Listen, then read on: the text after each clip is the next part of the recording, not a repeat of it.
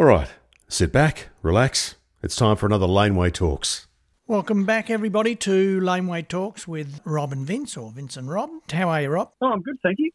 Well, uh, we've got a few topics here to go over. Some of the things that you've mentioned to me, some of the topics that we mentioned last week. Vince's tips for keeping up with today's technology. There you go. Yeah, well, um, this is such a broad area, and what we mean to everybody, I wouldn't think we should do anything to do with sound recording.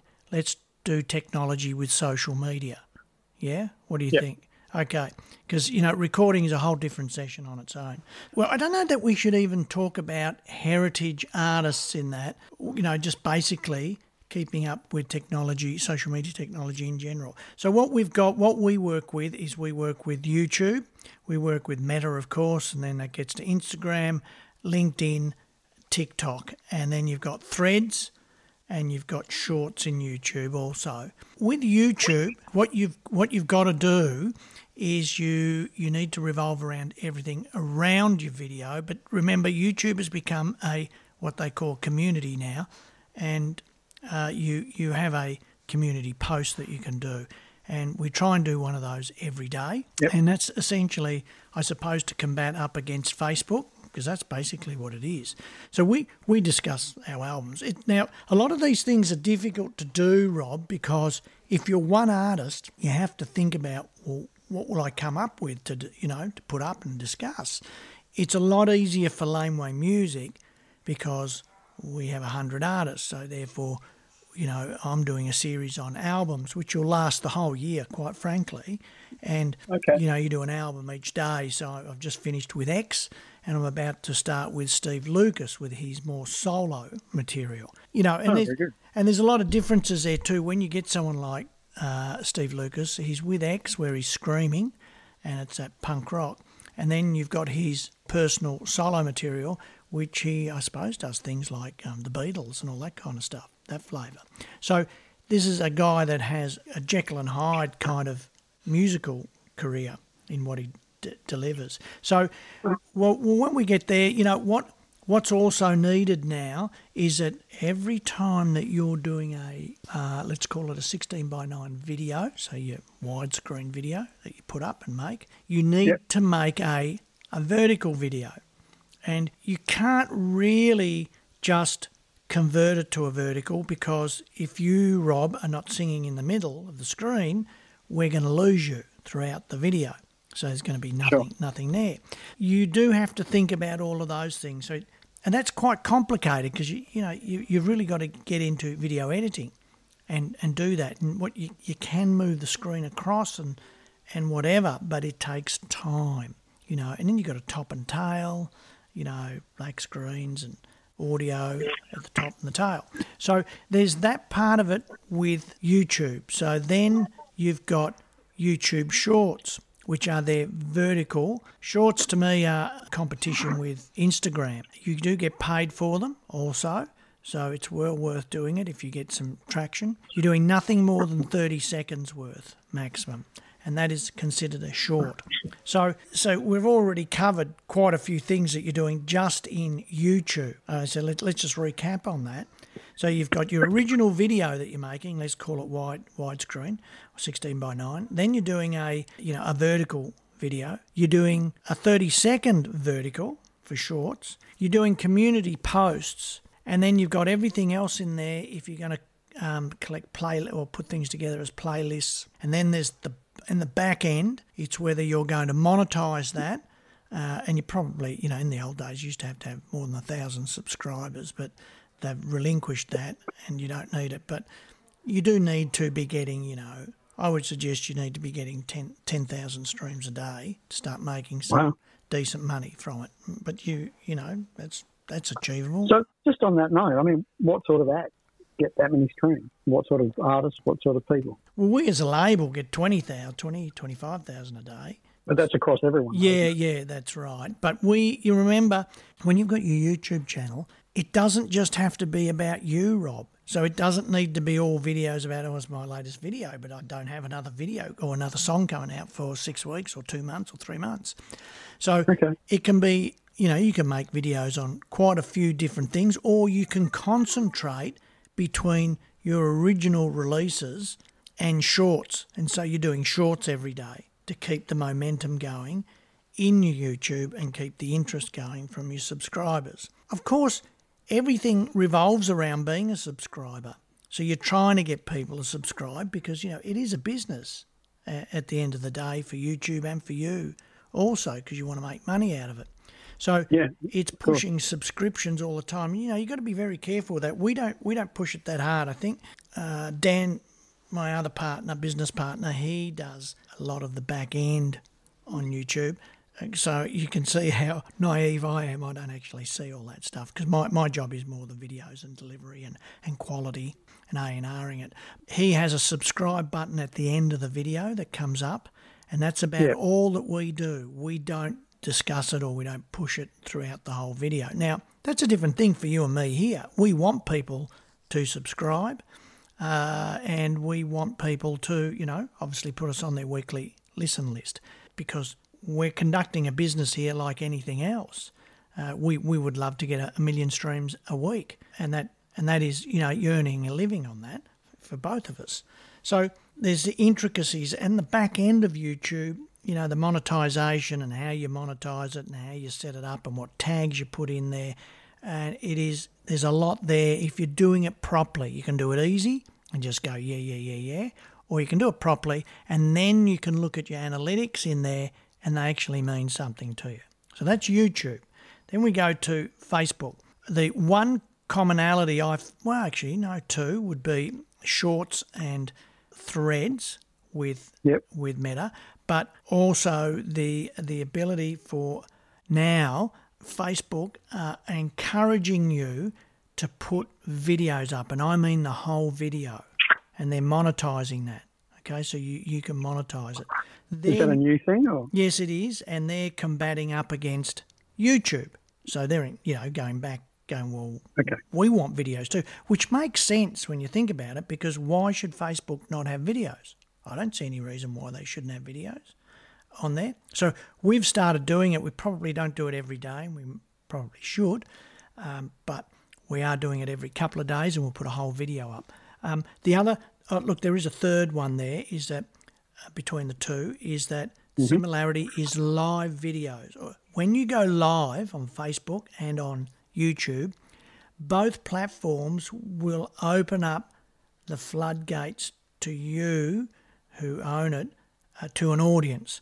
So because they want people to go live, that's one of their big things, right? Now, now presume it is because um, you know it gets people in there straight away, and it's it's new, it's different because it's something you know happening at that point.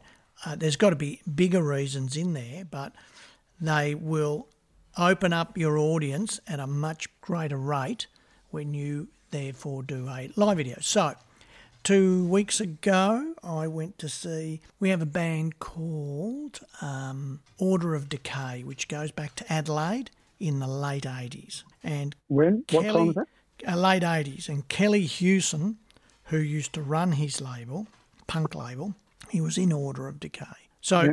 he ha- has a new band. He was in another band called Glenn and the Peanut Butter Men, which are full on punks with the Mohegan haircuts and all that kind of stuff. And then, Mohawk. yeah, Mohawk, right? Uh, but big, you know, the really in full colour and all that kind of stuff. He's now just formed a new band called Brando Rising. So I got invited to go down and have a look at the Last Chance Rock and Roll Bar, which is a great bar in town here. And um, I, I recorded it live. You know, within two days, it had 2,000 views, and it's up to three and a half, 4,000 views now right? once again, so we got we got the advantage of we went live, so that's really good for our Facebook cha- um, not call it channel or page, and then we we get the advantage that you, uh, Facebook like it that much, they'll push it more than they would any of your other posts, and we're up to like four thousand views. Now I could promote that, and I reckon I could get them hundred thousand views, but I, I'm not prepared to do that yet with that because it was only a gig, and the album's not out to next year, and I don't even know if we're getting it. But you know, but the the principles are there. So, but once you go to Facebook, then it's about it used to be about you could only do three posts a day maximum. I don't believe that's the case anymore. And now they've started the Meta Business Suite, which allows you to go in and do your post and automatically uh, contour it or set it up for Instagram also and get it out to Instagram at the same time. Now, you used to be able to do it at one stage, but this has made it much simpler. So, but it is complicated when you go into the Meta Business Suite. It isn't. It's there's a lot of information there. I was doing doing some campaigns, I, we, and we do a lot of trials, Rob. So we know how to run cam- Okay. campaigns and proper campaigns, but Yep. these platforms are coming out with boost campaigns where they say, look, just press the boost and we'll do it automatically for you and whatever. We don't believe it, but you know, with AI and all this kind of stuff, which is we I'm going to talk about that shortly, but you know, you'd think that it might be a bit better. AI is causing really ha- a lot of havoc. So you know, you go in there and we did that, and we got really bad results. So what we do, and you you might have seen this before. We've done it for Virgin Soldiers. We'll create what's called a smart card, and a smart card is just a page, a little web page, which Yep. has different platforms on it that you can click on to listen to the track. And you can also put YouTube in there to watch the video. Yep. So that's what we've got a smart card. So we're trying to get people to click on that and then to watch the video. So Because that comes up in YouTube already, doesn't it? With I've noticed that with Virgin Soldiers, just with it's, our a- content. hold on, what are you saying? I don't understand that. Well, that comes up when you go in to watch, say, a soldier's clip, Yeah. Well, and then you'll, there'll be a um, like a line of other clips. no, no, no, no, no. This is an actual web page. It's created. Okay. We do it called fanlink.to forward slash in in your case it would be forward slash virgin soldiers. So it creates a landing web page. Okay, so you can put it in and it becomes the button on your ad. And so if they click on the button to listen to or learn more, it then Yeah. goes to that web page which says click on Deezer, Spotify, Apple, or YouTube to listen to the song. to listen to the songs. Yeah. All right. So that's what a smart card is. It's it's fairly difficult. We got really bad results on this, so we, as I said, tested it for the last week, week and a half, and we were just blow, blowing money into the wind because it wasn't. I think we got a thousand streams on YouTube, so there was no more streams happening there. And then I looked at the audio, and we weren't getting any more streams on Spotify, which is remember here seventy percent. It's not so much overseas. And so you know you got uh, you, you, we use Spotify because it you know represents seventy percent of the market here, but the results weren't there, so we, we had to we had to terminate that straight away. And we tried it with another act, and we got the same results. It wasn't giving us the results. So what it tells you straight away, their automated boosting is absolute rubbish. So that means you've got to drive it back to a very complicated campaign setup. It's really complicated. And when I say that, Rob, it takes time. You have to think. I can't be disturbed when I'm doing them for about Yep. an hour, an hour and a half, and you've got to go through a lot of pages and a lot of detail to set them up. Now, if we therefore go back and then and then we've got uh, threads, of course, which again are 30 second videos. We've got reels in in Meta, which again are up to 30 seconds. So uh, we we got Instagram and we've got TikTok. We've started doing TikTok again, and it's working. Okay. When you look at all when you look at all of that, I mean, how would an artist, especially a heritage artist, but an artist, how do they get across all that? Now, a really well organised bunch of guys or girls would, um, or them, would be, you know, absolutely sort themselves out. And Rob, your job is, I don't know, Facebook. Vince, your job's YouTube. Um, Someone else's job, some something else. And you've got to be on that every day. So, okay, of course, I can do posts on them down at the gardens and having a picnic, or I could be in town or whatever. It Doesn't have to be always music, but you need to be posting. So, tips for keeping up with today's technology is that not only do you need to be doing it each day, those platforms which we're doing those campaigns on are changing mm-hmm. at a rate of knots. So I come in one day and I go, where did that page go? And they've changed it and they don't tell you. And what they do Yeah. also is they trial you. So if they've put in something new into Meta in the back end, not everybody's getting it. They will pick out people that are doing more campaigns than others and give them the beta to test, and other people aren't getting it. So it's as it's as complicated as that because then you can't ask people because they've got a different screen in front of them. And I've had this happen quite a lot of times. So it's a very complicated area. It takes a lot of effort, uh, and I think you know. I mean, what do you think from a perspective of you know having your PhD and all that kind of stuff? And you know, did any of this come up, or was this not a topic within that? Um, I mean, not really my research. I mean, it's an area of fascination for me, sure, but um, I'm still, you know, my area of research is all pretty much previous, but most of the artists that I've spoken to are suffer from the same. Um, I don't know. They're not really fears, but you just it's so time consuming having that. Because I mean, you mentioned here YouTube, Facebook, Meta Oh, Business, which is lot. Instagram and Facebook, Smart Card, TikTok. automated boosting, and TikTok. I mean, there's six points that you've just mentioned. Um, that essentially, even I have to go and research a lot of those because I, you know, I don't spend all day on social media or you know, even a couple of hours a day doing that is a big ask for you know people are busy and have to prioritise how to make a living too, I suppose. But Well, well, yeah, and this go, can be all part of it. But go back to your seminar that you discussed last week, where it was discussed about how we have to educate the more Absolutely, yeah. heritage artist. These Yep. are the kinds of things that we need to educate them in. Because I think you brought up here learning steps for he- heritage musicians. yes, And- of course. And, y you know, I mean, it is heavy going. I don't find many that are prepared to do it. I really don't. Very Yeah. few are prepared to do it. They just passed it and they don't want to waste the time doing it. But there are a few that will do it. Mike, Mike Rudd, for example, he does his posts on a semi-regular Yeah, basis. he's he's really good at it. You know, um, so he, yeah, so he's doing it, and it and it's a way of keeping up. You know, I mean, it's hard to get across to them too. It's a way of keeping your fans up to date with what you're up to as a musician. yeah.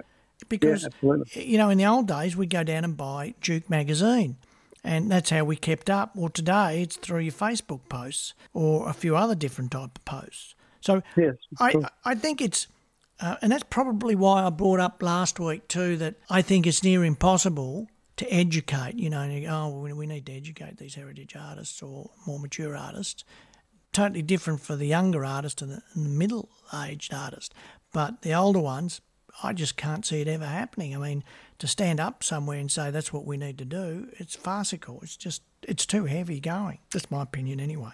Yeah, it is. It's a it's a dilemma, really, in a certain way for heritage acts. Um, Well, it's one thing to create the music, isn't it? And then get the next step going. well, it cuts into your creative passion. I think it's a completely different way of doing things as well. Um, it's, uh, you know, I mean, I there's a couple of things I've been reading and researching this week. I mean, the other what I I think I mentioned to you about reading Richard Clapton's book, you know, the best years of our lives. You know, in the last par- uh, last paragraph, the last chapter of that book is really addressing the substance of what music is like now compared to what it was like previously. You know, um, and then you know, for me and a lot of artists, there's just this feeling that the creativity's just been completely sucked out of everything that we do through trying to deal with technology and just keep up with the nuts and bolts of you know staying valid as a you know musician and creative um, player these days. It's, it's a very difficult thing to keep up with, and Well- it does. It sucks the creativity out of you. I think. One funny thing, I was watching the Andy Durant Memorial Concert, and uh, the I saw the the um, the song that Richard Clapton did in there, and I remember the story. Uh, I think Mal Eastick might have told me the story, and um, that they, you know, tried to get him. He wouldn't come out of his hotel room because he was totally Okay. paranoid at the time. Then it was just hard enough getting him to the gig and to actually play the song.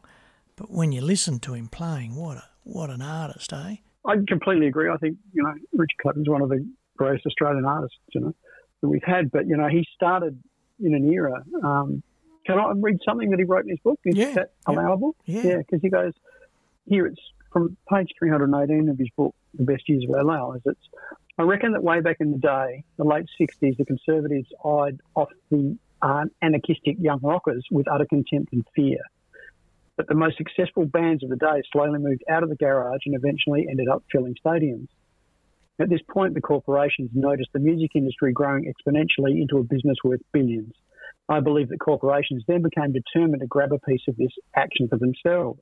And as Richard says, by the time I entered the music industry, record companies were already noticeably influenced by their accountants. You can see the era that came through when it was basically unchallenged and people were creating wonderful new music. And Zappa talks about the same thing. I mean, I was listening to Dweezil Zappa's podcast yesterday and he said that Frank Zappa fulfilled his record contract with Warner's and went in and said, you know, sign me for, I don't know how many albums it is, but say five albums. And he goes, here they are there's the five albums done. Thanks very much. And they went, no, you can't do that. And he said, well, I've done it. I said, well, no, you can't. You're not allowed to do that. You're not allowed to finish your contract within, you know, six months or whatever it was. And so they took him to court and he won. And then from that point on, I mean, that's being creative and going, getting the job done and having control over your work, mm. which is what I think Richard's talking about there. But then the corporations went, hang on, we're on a good thing here, so we'll take over the power of it. Mm. And that's when the creativity, and that was, you know, we're talking early 70s mid 70s.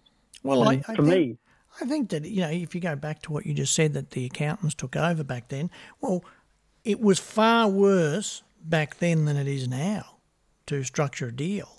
I know Australian acts were on three and a half percent uh, of wholesale, not retail, okay. not retail, wholesale. Yeah. And wholesale is a completely subjective figure when you come to music because it's what that record company makes it by sneaking in all kinds of things, charges into, or, you know, discounts.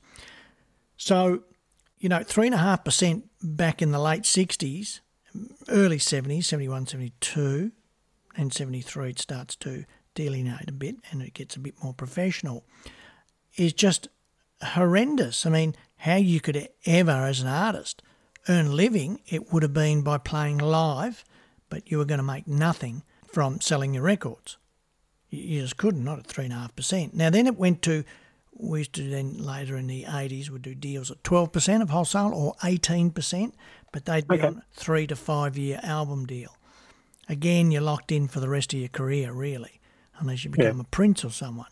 Uh, so, once again, you're right. I think they took over as a business and they and they you know chew artists up and spit them out. There's no doubt about it and it's only the few that survive. And then the ones that do survive, we're only discussing this last night at a party. Um, where there's a lot of musos, and um, uh, yeah, and we were talking about how you just get chewed up and spat out, and you can you just become crazy anyway. If you do make it to the top, you're a nutcase because you you have to cool. because you've got to try and handle it all, and there's so much going on. You know, I, I was watching yesterday um, uh, a, a, show, Van Halen show from like, I don't know, 1986 maybe, with Sammy Hagar singing. And, okay. And looking at Live Without a Net. It might have been that, or was it another one where they recorded, oh, what, the happy pants on? Is it? Well, they yeah, he had the happy pants on, yeah. Yeah, that's uh, live without a net. Yeah, because he did two. They did two shows and then they intertwined it into one video. Yeah, and um, you know, you, you know, I was watching that and they were just so good. And then I thought no. they didn't talk in the end, did they? Eddie Van Halen and Sammy Hagar. Um, I don't, I don't know if they did. I, I, I, I don't think they were friends in the end because Eddie had gone nuts. So getting to, getting to the top and then being able to stay at the top and then being able to deal with it all, Sammy Hagar yep. must be one of the in you know because he's gone through rehab and everything, and he must be one of the lucky ones. And there's a few lucky ones that keep it together. You know, he's in his seventies. Uh, but a lot of them, it's just so difficult. So it's it's a um, a churn and burn, really, and it's a really when I say to people, it's a real tough industry. That's why I say it's a tough industry because yeah. to survive in this business, you have to be politically savvy and you got to be uh, like a rat in a shithouse, you know, darting around to try and protect yourself and stay relevant because that's the other the, the other fact of all this is staying relevant. So how many bands do you know, Rob? And surely you would have covered this because you covered pub rock. How many bands sound as good today as they did the day they recorded? I'll use Buster Brown for one. I think they sound just as good today as they did back in the day. Right? Okay.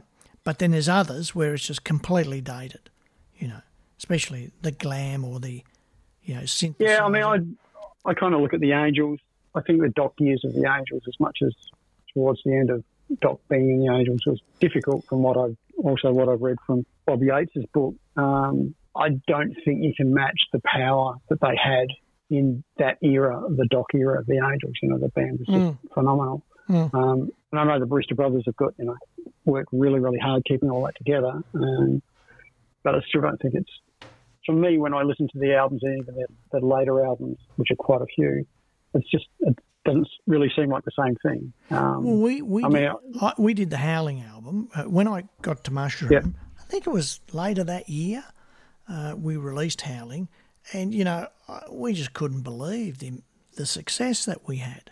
I mean, every song, I think we might have ended up having five singles of it.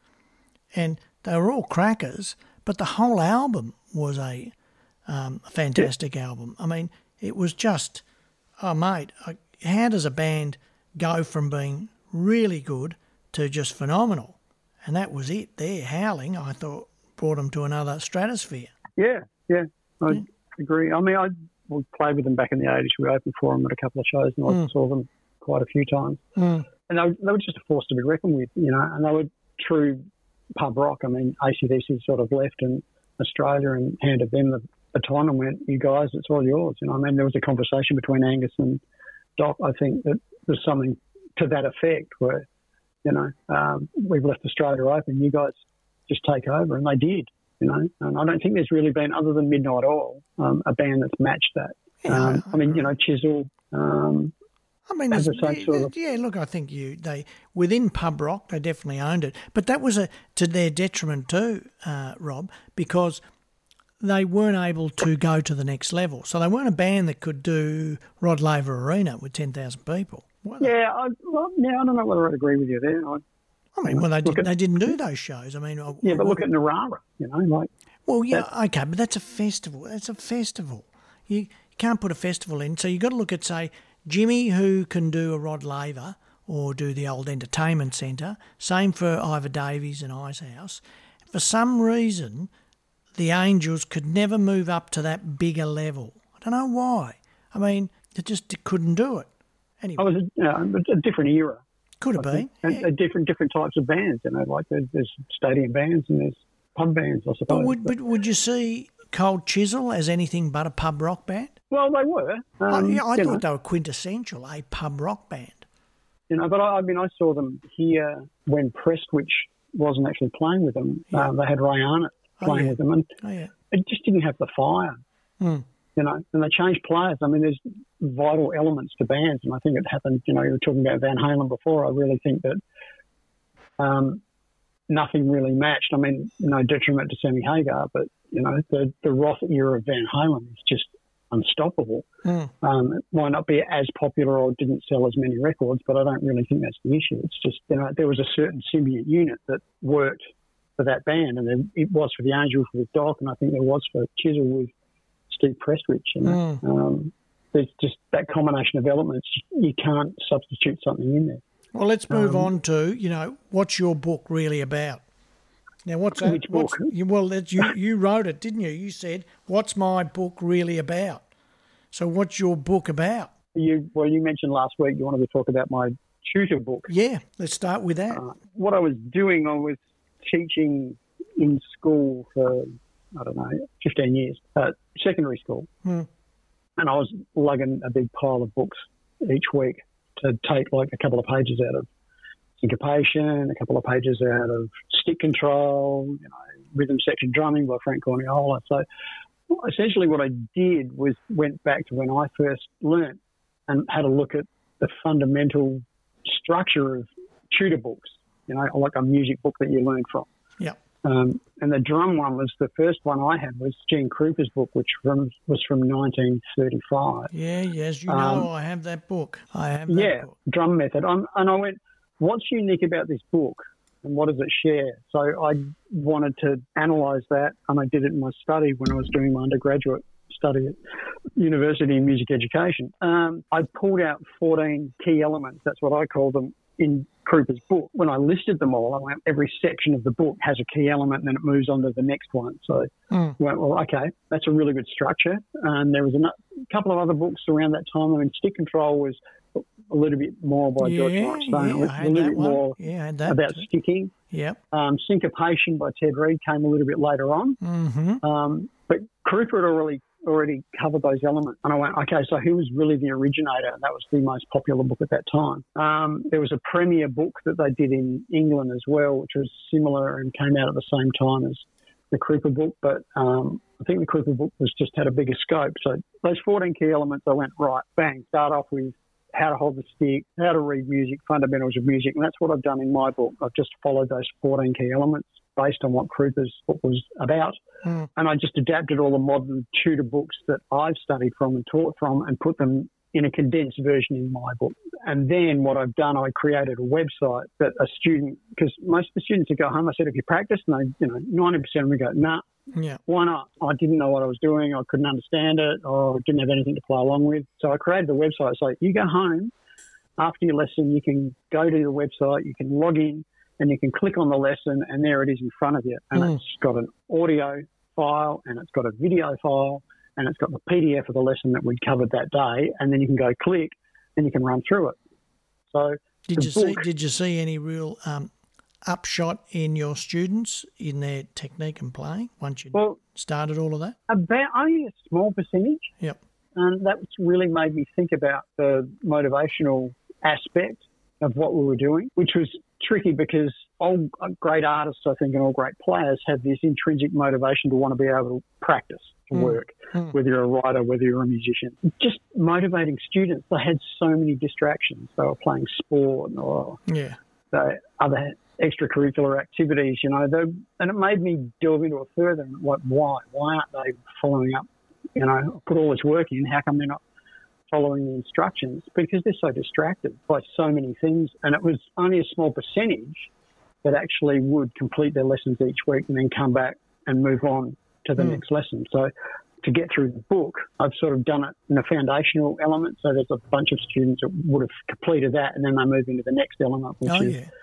Intermediate, which is when you take all the tools and everything you've learned and you start creating songs and playing along with songs. Because you need those fundamentals, I think, to be able to understand what you're doing. Did Like, you yes, find? can sit- did you find that help when they were? yeah, once they got to that stage, there was a little bit more interest. But I also had to, I also mentioned, and Krupa says the same thing. It's about playing along with music of popular bands of the day. I mean, you know, back then it was Benny Goodman. You know, today it can be Slipknot. Yeah. Um, it doesn't matter. I mean, the, the essence is the same. If you're passionate about a band that you like and you want to work out what they're doing, you're going to sit in a room for hours and just work out whatever licks they are, whether it's Deep Purple, Led Zeppelin, Slipknot, or the Foo Fighters. When you when, you Um, when you mention someone like Slipknot, when I was watching Van Halen yesterday, what do you think of um, his brother on drums? You Alex Van Halen, Yeah. I think he's the greatest drummer on the planet. Really? Okay. Was, was I One of the most underrated, but him and Eddie are a symbiont unit. You know, like they're Yeah. they're so locked in together, and they make everything that looks so simple, and they put it in a three and a half minute song, Hmm. and it's just brilliant the way it's done. I think musically, Van Halen are untouchable. Hmm. I don't think there's ever been a band on the planet that's anywhere near that level. But to be able to do it in a popular musical manner and establish in a three and a half minute song and get their point across. Um, and David Lee Roth is um, a major element of that too. Well, that's Um, interesting. What we should do, we should always bring up an album then, um, or an artist every um, every session we have together. So, for example, uh, for example, uh, what springs to mind for me at the moment would be Paul Kossoff. Okay, so do you know who Paul Kossoff is? Yeah, from Bad Company, free. Yeah, uh, from Free, not Bad Company, from Free. Had a lot of drug issues, and died very early at the age of 26. Oh, yeah, sorry. And um, uh, a unique style. Now, when when we, we, we look at Paul Kossoff playing, and then we look at Simon Kirke playing, was it was it Simon Kirke with Free and then Bad Company? Yeah, he was in Bad both, Company, wasn't yeah. he? Yeah, he was Yeah. in Free also. If you look at him, I was watching him in an older video uh, a week or so ago on an old DVD I got, and he there's nothing extraordinary about his playing. I don't think so anyway. But when when you put it together, I think with, there is. well, in, well, see, that's interesting. That's what I, I would like to. I kind of go, oh yeah, he's nothing special about him, but it works. And it works really well with Paul Kossoff on guitar, and that really laid back style that Paul Kossoff had. And Free weren't really a hard rock band; they were just a blues, rhythm and blues band. And Yeah. um, I just find he just sits back in the beat, and he doesn't do anything super complicated, and it works. Then you got Paul Kossoff who does very laid back lead breaks. They're long, they're sustained. I find listening to Paul Kossoff today is as good as the day you know I was introduced to them in the seventies. yeah, You know, and I just kind of go, wow, imagine what he would have become. You know, of course, I love Bad Company, what Paul Rodgers went on to do. Um, I, Yeah. lo- I love Bad Company, and Yeah. but then I I love that first Foreigner album, that very first one. I, I just love that record. I mean, those songs are just unbelievable. But again, Yeah, I saw I saw Foreigner in '78 yep, here at Festival Theatre, and Chisel opened for them. Mm. And I, I mean, I really I love Foreigner at that stage.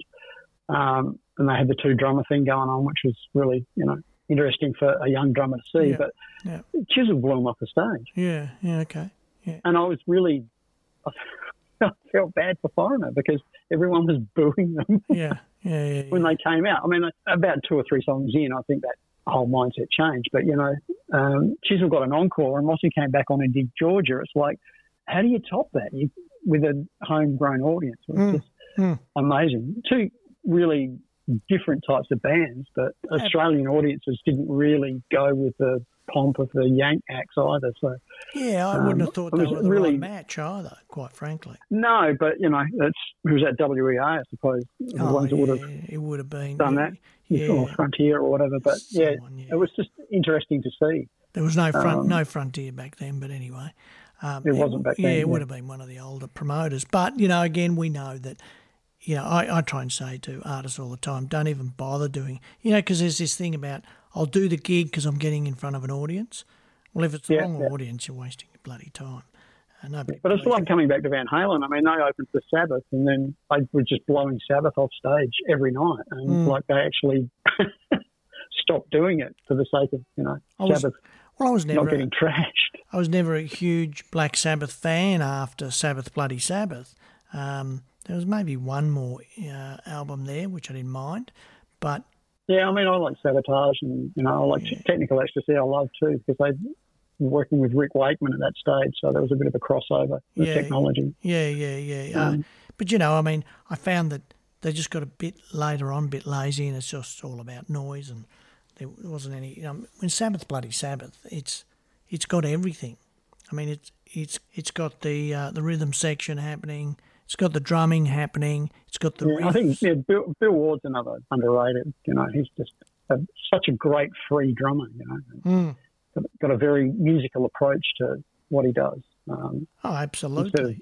more, you know, I mean, it's compositional, but it's more in a classical sense than it is in a blues or a jazz sense. Or, you know, but he's very jazz influenced as well. So you know, there's so much swing in Sabbath and in the, the playing of that music. You know, which is like Prestwich from Chisel. You know. Oh, yeah, yeah, And it's the same with Alex Van Halen, which you know, and it even comes back to Free. They've got that swing, they've got that sit, and it just it feels good when you listen to it.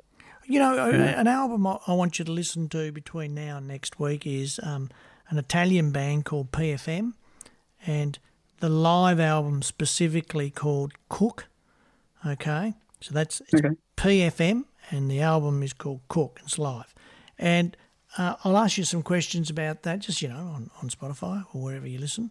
Um, Okay, and I was because the drummer there is just phenomenal. what's his name? Uh, oh, mate, I couldn't even tell you because it's one of those Italian names. It's you know as long as Yeah, I mean, these long as your European bands, European bands. I mean, I've been over there a few times, and it's like it's a whole other level.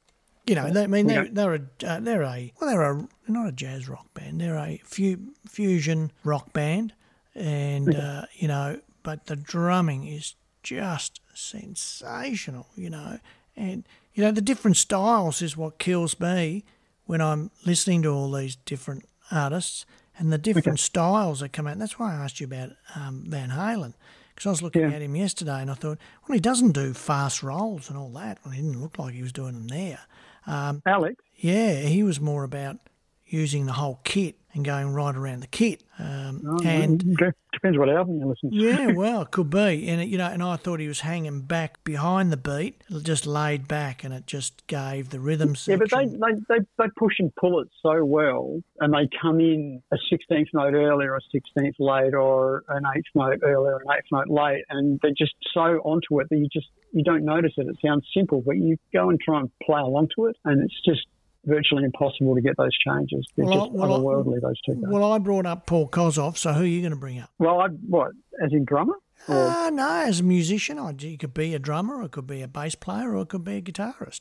But for me, I brought yeah, up. I mean, I've yeah. just, I'm, um, and I've gone back to, I got a, for a Christmas present for my wife, um, Geddy Lee from Rush's book, My Effin' Life, which is a great read. And I've kind of started reading that because I think I can't go past Rush as well and Neil Peart.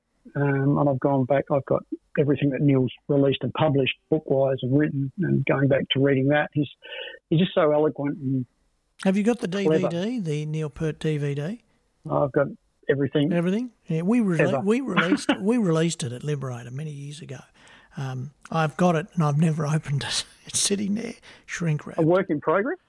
Um, I'll get it out and I'll find out. For Yeah, I think when I was at your place, you showed it to me. Yeah, never Yeah. opened. I mean, I've got, I've got it all when it came out. I was, Yeah. When I was working at Brash's, we had a sheet music department, and I hunted high and low through every distributor that I could find just to get any publications that Rush had out. Um, and same with Zappa stuff as well, you know. I mean, Um, and so on that note, what do you think of Fly By Night as an album? I think it's great for the time. If you have a look at the year and the time, Yeah. you know, and the transition from the first album Yeah. after Rutsey, and Yeah. then you know Neil comes in and just is just all over it. He's doing everything that you want to be able to play, but can't. I was amazed when I it. Uh, when I bought it, you know, at the time. Probably very much like second Montrose album, Paper Money.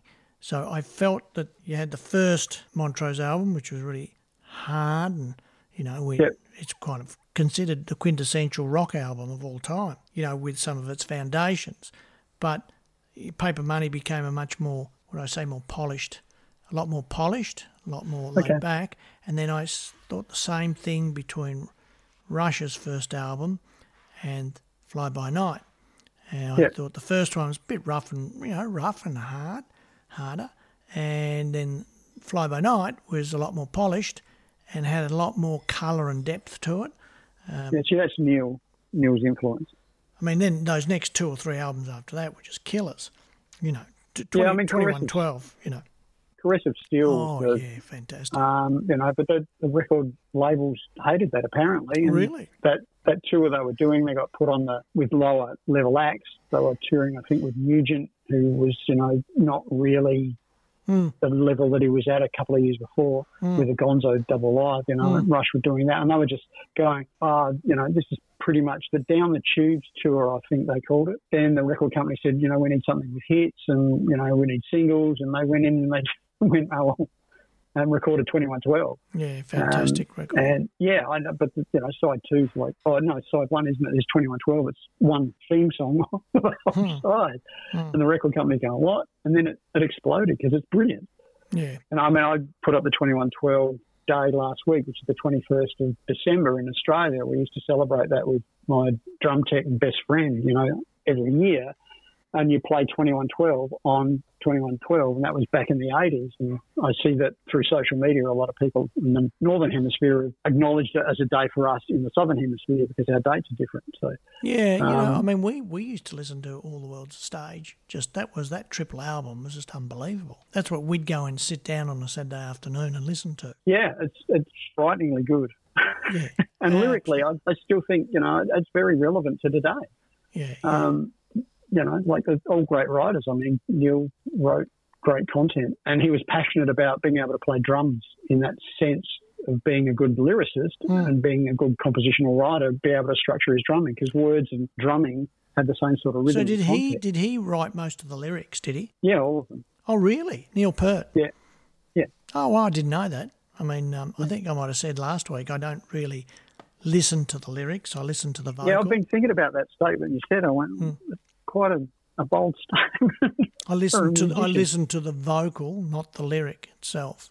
It does. I, I think the message, well, I mean, I listen to a lot of music that has, a, I think, a good songwriting component in it, whether it be Richie Clapton or whether it be you know Neil Peart. Well, see, Um, see the- the, the message for me, Rob, is the music itself, which the vocal is part of the music. That's the message to me. The message isn't what's in the lyric and is it trying to tell a story or uh, give us a message on life or something. I'm I'm not interested. I'm interested in yeah, but I think that's the that's the element of the, the song is telling the story in a musical sense. yeah, yeah, That's yeah. how I, I imagine it. So. Yeah, but I that, that to me, and that's how I see it. But I don't listen to the lyric. Very rare that I, I listen to the lyric and get anything out of it at all. It's to me the blending of the music with the lyrics that's giving me the story of the song. So Okay. you know that that's how uh, I see it. You know, and I don't ever get too hooked up in the in the actual lyric. Uh, interestingly, that you've you know you had to think about it, and I thought that's a bit weird. But you know, Yeah, I, I no, I just I, it's not weird. I mean, everyone's different. It's just I found it challenging to try and understand how you perceive all that. So yeah. Well, trying to work it out. I don't think you know. I mean, I need to sit down and listen to an album with you. I think in the same room over a glass of red and go, yeah, all right, tell me what you're hearing. yeah, yeah, yeah, yeah. Well, you know, I do look, I, I do look for those hooks too. I look for a very catchy hook in a song. Um, it is very much for me. I look Yeah. for the hook in there that I go, wow, that puts the, uh, you know, shivers up your spine. You know, it's not a lot of songs can do that. It's I'm, I'm looking for that and a lyric that blends into that. Uh, you know, again, a very difficult thing to do. It's not an easy thing, but Yeah, I mean, I, you know, when we were writing all the soldiers material and we were rehearsing, I just remember Gibbs sitting in the corner poring over lyrics and writing and writing and writing, and you know, like, and he had to get the right lyric and the right line for every, you know, every verse, every chorus, and everything. We worked so hard at making it all fit together and over and over again. You know, it's just we went to great pains to make sure that our music was like that. And so, I, when I listen to the lyrics, you know, I know what Gibbs talking about within the song, but um, I know how hard he worked to make all those words work. So when are we going to hear some new music from you? Well, as I said, I've still got plenty there. I just got to. I know you got plenty there. That's why I just I'm going to keep pressing it every week. When are we going to Yeah, hear some new yeah. music from you? Yeah, I'm just keeping you hungry for it. and we can keep talking about it. I thought you'd gotten a few guys that you thought in Adelaide that you know you could work with and do it. And um, Yeah, I have. Yeah, Yeah. Yeah, yeah. yeah. Right. No, that, that conversation. I had that conversation with Gib last week again. So Yep. yeah, it's I still got going on. well. I got um, uh, there's a new deep deep south song coming out, which is just being finished as we speak. Um, there's a new Radio KSG song which is happening. That's slowing down a bit. That one, that project though, uh, and, Okay. that, and that's happening. And we've just started a new project with Simon Chainsaw, and um, and you know, Simon Chainsaw. so yeah. Or do you remember the Vanilla Chainsaws? I do. Yeah, well, this is Simon Chainsaw is a singer from the Vanilla Chainsaws, Okay. right? So There he's go. got about um, 10 or 15 albums out through us. And that's phenomenal. yeah, yeah, there's a lot of records there. And we've um, part- partnered up with him, so we've just finished a track there, very much kind of Cruel Sea kind of song. And um, so there's, I've got quite a lot coming out.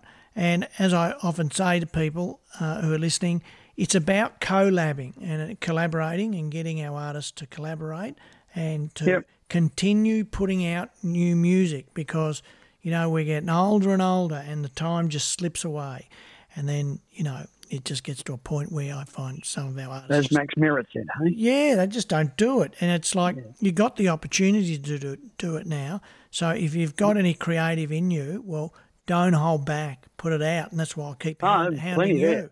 You know, I've got I've got way too much. and your drumming in- talent needs to be explored. I mean, there's so much you could do, you know, whether it be the band revolves around the drumming or something like that, because, Yeah. you know, you've got the talent there to do it. So why not Oh, thanks. why not? Well, why not explore that?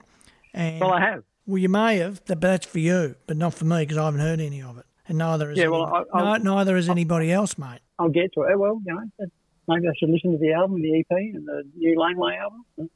Yeah, well, you know, you, yeah, you look, you, you, I think, I think if you start and you get a song done with a bunch of guys, yeah, I think it rolls on because you've been re-releasing older stuff. I really hanging out to get some new stuff from you And that's why I'll keep hanging it on you to go, well, when are we getting some new material? So, you know, no, but, you know, you, if you've got the guys available to do it, do it and do it now. You know, I, I, Yeah, I mean, you know, a couple of the guys have been on tour, so it's trying to get the same people all in the same room. Um, Well, you know, yeah, inter- well, see, conversation we inter- had. interesting about that. So you go get them in the same room, whereas I'm working with people from all around the world, and none of us are in the same room. Now, yeah, and you're doing it all online. Yeah, yeah. I get that. now, well. it, it can be difficult because you know there is no doubt about super groups when they get together. Not to wear any super groups, but when you hear a super group, it usually doesn't sound too good because you can tell that they're not a cohesive unit and they've been playing together for a long time, and therefore, you know, what's that Sammy Hagar Chickenfoot? You know, Chickenfoot. Is oh, it- Oh, they're sensational. yeah, you, you well, you, I, look, I put it out right when I'd liberated, but maybe sensational as musicians. I didn't think there was any sensational songs. There was one or two, because I felt, Really? yeah, I felt that you could feel the songs weren't cohesive. These guys hadn't been playing together all the time for ten years or whatever it may be. So it can be difficult. This is my opinion when you know, you you got people in Spain or in the UK or in Sydney, and then it all comes together. So you don't get what you were talking about. Get some guys into a room, and you can get a completely different feel. But it does give you the freedom to work with many people and many different styles. You know, and uh, Yeah, because I'm, you know, I- Satriani, who's the guitar player from Mm, Chickenfoot, that's right. Chad Smith, Yeah. who's the drummer Yeah. from the Chili's, and Yeah. Michael Anthony is just yeah, has the most incredible voice and fantastic bass player. Yeah, And yeah, I mean, Sammy's a brilliant guitarist in his own right and an incredible singer. absolutely. Um, but I must say, I- I- Chickenfoot didn't take off. I didn't sell a lot of DVDs. I yeah, but you know, I that tells you the story. I think "Learning to Fall" is an incredible track off that album, and so is "My Kind of Girl." You know, like There, there was one or two songs there which were really good, but the rest of them to me were just a bunch of guys who were really good musos playing. That's that's, Yeah. that's how I hear it, you know. And No, no. the public didn't buy it either because they weren't a hit. Yeah, I don't know whether. Yeah, no. Well, they weren't a hit, that's for sure, because it, they would have continued it on a big way. Yeah, but I mean, Sammy doesn't play down at Cabo Wabo. I mean, that's always packed out. You can't even get into those gigs. So But that's him. But that's him. yeah, and No, but no, that's him. He, he can do gigs. Oh, hold on a Yeah, and I mean, he's playing He with Jason Bonham, and Yeah, he can do gigs. You know, he can continue to do gigs anytime he wants. But with these kind of super groups, a different thing altogether. Very, very few. I mean, remember the Power Station um, or the Firm with David Bowie? Remember the Firm? yeah, I do. Yeah, that was another classic. Page. Yeah, that was another Yeah. classic, which was really ordinary. Yeah, but I mean, you know, that I don't know whether it's psychologically. I'll go out on a limb and say psychologically, you're dealing with, you know, a preconceived idea of, you know, Page is Led Zeppelin, and um, you know, Chad Smith is the Chili Peppers, and Sammy Hagar is Montrose. You know, like Yeah. there's a lot of people trying to get through the psychology of what are they doing to it? They're, they're messing with the vision that they had of the band that they liked in the first place. So Yeah. maybe why a lot of people don't like what's coming out because they're expecting. So, Yeah. Yeah, yeah, yeah, yeah. I mean, um, I mean, I think I brought it up last week. A new playlist called Deep South uh, Blues with a twist, and Yeah, I yeah. encourage everybody to have a listen to that. And I'm just, I've been listening to it all week. There's some crazy stuff in the in shop. there. Yeah, there, there's some crazy stuff in there. People I've never heard of, Rob. You know, and I just kind of go, what? Where did these guys come from? And you read a bit about them, you know, and who they are and where they're from. Um, but you know, I just kind of go, wow, it it's so exciting when I discover something like that because I, I didn't know any of them. I discovered them, you know, starting that playlist, which I've got to start adding a few more to. But it just blew me away, and I was so excited, going, wow, there's just these bands are fantastic, and they're so different too, you know, in their own little way. And so Yeah. it gives me so much confidence that we've got so much more coming, you know, and happening out there. Uh, but they're not, they, you know, because we have 100,000 songs a day released or whatever it may be, it, these things get, you know, they just get lost in the wash.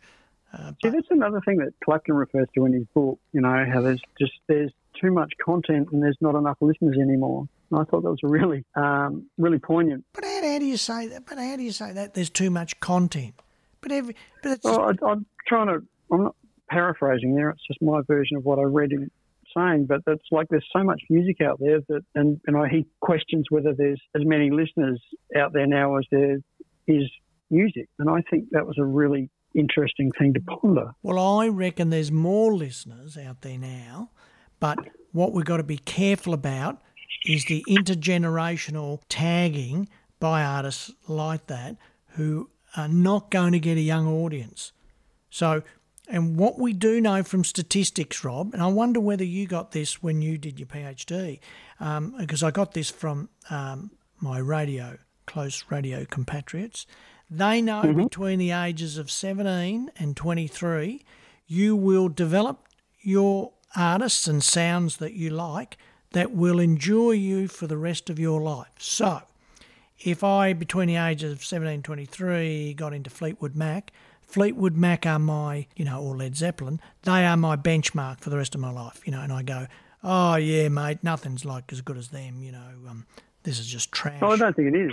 You know, and that's statistical. They found that out uh, statistically that between those ages, people formulate their music style and their likes. And that will endure them for the rest of their life. So trying to change them at the age of 40, you're not going to do it. And that is a real radio thing. And they've done a lot of studies yeah, on this. You know, that's probably great data. But, you know, I'd like to, I suppose there's an argument against that, whether that even is true. But well, you know, we because you know you're coming from radio stations that want to promote what they want to promote, which is well, they, they want they want you to listen. There's no doubt they want you to listen. Well, play some decent music. They want to advertise. See, and we've got to be careful. You've got to be very careful how you say that because you know, uh, play some yeah, decent, play some decent music. That goes to the core of what they're saying. If the next generation of 17 to 23s have developed their you know their style uh, or their, their bands that they like. And then the next generation, because we've had another three or four between there since when I started.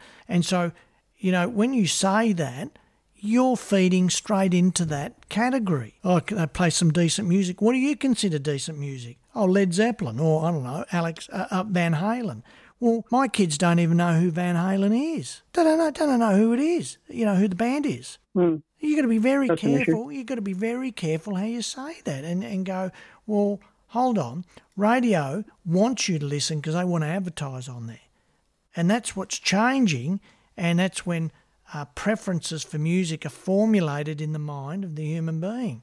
Very interesting. Yeah, I'm, you know, I'm just a, a little bit of Clapton's, Richard Clapton's, hmm. you know, brilliance here. He goes, for about the past 20 years, now this is written in 2015, so um, it'll be 30 years now, but for about the past 20 years, music has lapsed into a homogenised and rather uninteresting state because the system that dictates that we will and what we will and won't hear is based on false principles.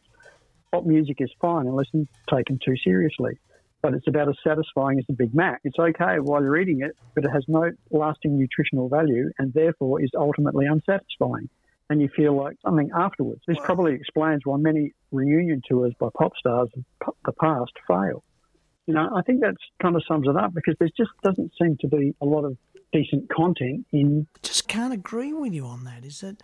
Yeah, I can't, I can't agree with that. It's just, just, you know, my, you know, if uh, I don't know, I suppose if I talk about my daughter, she's out there singing some song I've never heard about. Right? It doesn't sound too good to me, Rob. All right? I don't like the song because it's one of those nothing songs and she is singing to the song word for word. And I, have said this occasionally to her, how do you know yeah, the words of that awful song? She goes, It's not an awful song, Dad. And so that's getting to the crux of what I'm saying is they value a different style. And you and, and Richard Clapton going, Well, you know, is it is it good music or whatever? Well, mate, that's because they don't think your music's any good, Richard, because you had your big hits in the 70s, and they don't value that style. They value the, I call it the throwaway style of the 2000s, right? Those, those songs. Yeah, but that's that, what it is. You know, that, that's the point that he's making. It is throwaway. There's no depth to it, you know. You know as you said here, I need the challenge and stimulation of my peer group pushing the envelope and coming from left of centre with bold new ideas that challenge the boundaries of music. You know, I mean, that's a great principle to live by, I think. And just today, uh, evidence I, I try and be what? I try and be more subjective in that. Yeah, I look at my little yeah. thing here, and I got Backstreet Crawler in there, which is Paul Kossoff. um, you know, Craig Horn Hornets, and I, you know these kind of bands in there. I know that they're just not going to resonate with a, I suppose, young female audience or whatever. Even some of the young male audience are just it's just too bluesy, too rocky, everything about it. Uh, so, you know, how do narrowing into that audience and pulling away from what society has conditioned these kids into listening to and what is good. So let's say, I don't know, I don't know, I, I might use Celine Dion, but she's too old Yeah. now. But there's these, you know, these new artists who are, who, there, there, there doesn't seem to be any structure in the song. It's just a song. And they're singing it, and it's a number one smash with 26 million streams. I mean, you know, I, I cannot. Yeah, but that's the, that's the commercial consumerist end of it, isn't it? Well, it is. I find it so difficult to It's to the connect. Big Mac to of music. Yeah, I, I find it so difficult to connect with and to see the value in the song and how it got 26 million streams. I find it really difficult. And these are the things I look at each day with everything we do in music here uh, and trying to, you know, go, well, you know, I mean, we've got one band, Sideshow Annie, you know, we were looking at it the other day and suddenly they had, I don't know, 8,000 streams on a song. But what had happened was uh, the Spotify algorithmic playlist had pushed it and suddenly it had gotten, you know, 8,000 streams. And I'm trying to dig down. I go, well, who's the audience here? I couldn't get it, you know. This is what they don't give you, Rob. You can't you were get, that last yeah, week. You can't get. It gets to a point. They go, "Well, it's the Spotify algorithmic playlist." Then they'll give you some age brackets and stuff. But I need to know specifically where and how, and you can't get it because if you could, you could directly go to those people. It is so difficult, and it's really frustrating. But there are more things to delve into Yeah. to help people. Uh, you know, I think we we probably should spend a session on uh, Spotify for artists and look in there, go through it. You know, kind of explore what the artist needs to, um, you know, uh, get out of it. And again, you go, I go through that. And I find it complicated. There's, you know, some people go, ah, there's a lot, but there is a lot in there, and you've got to try and make heads or tails. Then you've got to try and take that back to campaigns in Meta or YouTube or Google and utilize that data. That's really hard, Rob, really difficult.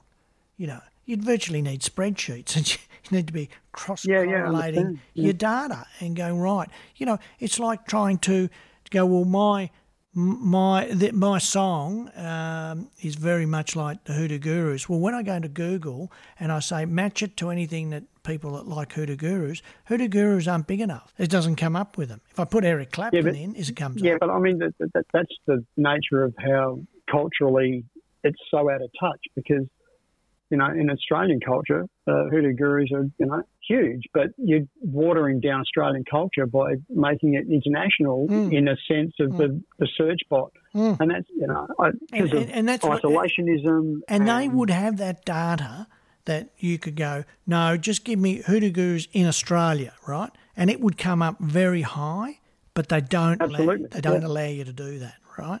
Yeah, but see that that's that's denying cultural significance. I think that's a really dangerous pathway to go down. Um, I don't know whether you saw the Australian business page today. There's a article by Jared Lynch called "Act Now on AI's Threat to Creativity," which Is this in the Australian? today, yeah, Okay, no, because I read the Australian back to back. yeah, it's in I the seen that one. business section, and it's yeah, it's basically federal government is treating reining in big tech and artificial intelligence like a low priority, threatening to damage society by abolishing any incentive to produce art and other creative content. Former competition watchdog chair Rod Sims warned. So even that byline, you know, from the title, it's like that's a concern. And then you go forward and you're bringing this up, you know, and it's Google Well, the AI in Google and Meta is just running havoc at the moment. Yeah, but uh, apparently it's not regulated in Australia, whereas it's regulated in Europe and it's regulated in the UK. Um, they're trying to introduce legislation here, but the Australian government doesn't really want to I, I find, I find give it a high priority. I find, find all governments here complete lack, whether it be Labor or Liberal, forget all the minus parties, Labor or Liberal, is their lack of public service and serving us, the public. It doesn't exist. It's which a- is what they're employed to do. yeah, yeah, yeah. I just find you know it's they all pander to their particular groups, uh, whether it be Labor with the unions or the Liberals, as they used to kind of say. You know, I suppose they Or they're pandering to Google. yeah, or whatever. And but you know, where's the public service? And getting right back to how you just started that, how come they're not legislating on that? And and really helping us to get ahead. And everything is about, oh no, we need to decentralise. We don't. We all we do is we we sit here and talk, you know, but we don't actually run any of that. You know, Yeah. um, that it's it's it's um it's a, it's a concern for the future. There's no doubt I think it. so. Yeah, but you know, even coming back to your point about you know um, when you're searching hoodoo gurus, I mean, culturally, you know, that's really important Australian culture that I Mm. think we're we're losing contact with. You know, like when I talk about Richard Clapton, we've talked about the Angels, we've talked about Cold Chisel. You know, they're they're major players, and you know, if you did the same thing and search that on an international level, they're probably not, but culturally in Australia, they're huge. So I don't really Yeah, want us you- to you know- lose. Well, you know, I saw Joe Camilleri and the Black Sorrows, their big hit, whatever it was called. I was looking at the other day because you know we had Jeff Burstin here, and Yeah. it had it had turned over twenty six and a half million streams. That one song, the amount of money in that is phenomenal. Yeah, it depends whether he had a deal, whether he's deal. I think they were with EMI at the time. Um, Yeah. it's whether they had a deal where this has all come back to them and whatever. But 26 and a half million streams is worth huge money. All right. Don't believe anything with Taylor Swift and everybody else. So, you know, it it's huge bucks. And so Yeah. that to me, if that's achievable, I should be able to put him Joe Camilleri in the back Sorrows and it should come up and say, yes, I can tag those people and, you know, and I can prom- try and advertise to them. But if, as you just said, very difficult because we're on the world stage now and they mean nothing on the world stage. Right? Yeah. Anyway, that's enough for today. Um, All right. Yeah, sorry, my dog's starting to freak Yeah. out because the thunder's happening here now. Ah, that's all right. Yeah, we had it the other day. All right, well, um, we'll get together next week. Good talking to That's you again, good. Rob. Yeah, you too, Vince. Thank you All very right, much. mate. I think I'll pick out a few of my vinyls out of my collection and uh, talk to you about a few of those next week. All right. Yeah, that'd be great. All right, mate. Look forward to it. See ya. Okay, Bye. see ya. Bye. If you enjoyed that, there's more. Just search Laneway Talks for more great conversations. G'day, folks. Mark Ellen here, and The Ox, David Schwarz. uh, and we've started a brand new podcast called A couple of blokes, a couple of beers, and we're just chew on the fat. A couple of blokes, couple of beers with Ox and Marco. I'm thinking about whitening my teeth just so when I smile. There's a new episode every Wednesday. Have you got a weight issue? Of course I do. it's a stupid loaded question. A couple of blokes, a couple of beers with David Schwarz and Mark Allen. I'm eating the kids' Maltese. You're eating Piece their of- Christmas present. I am a piece of garbage. Listen wherever you get your podcasts.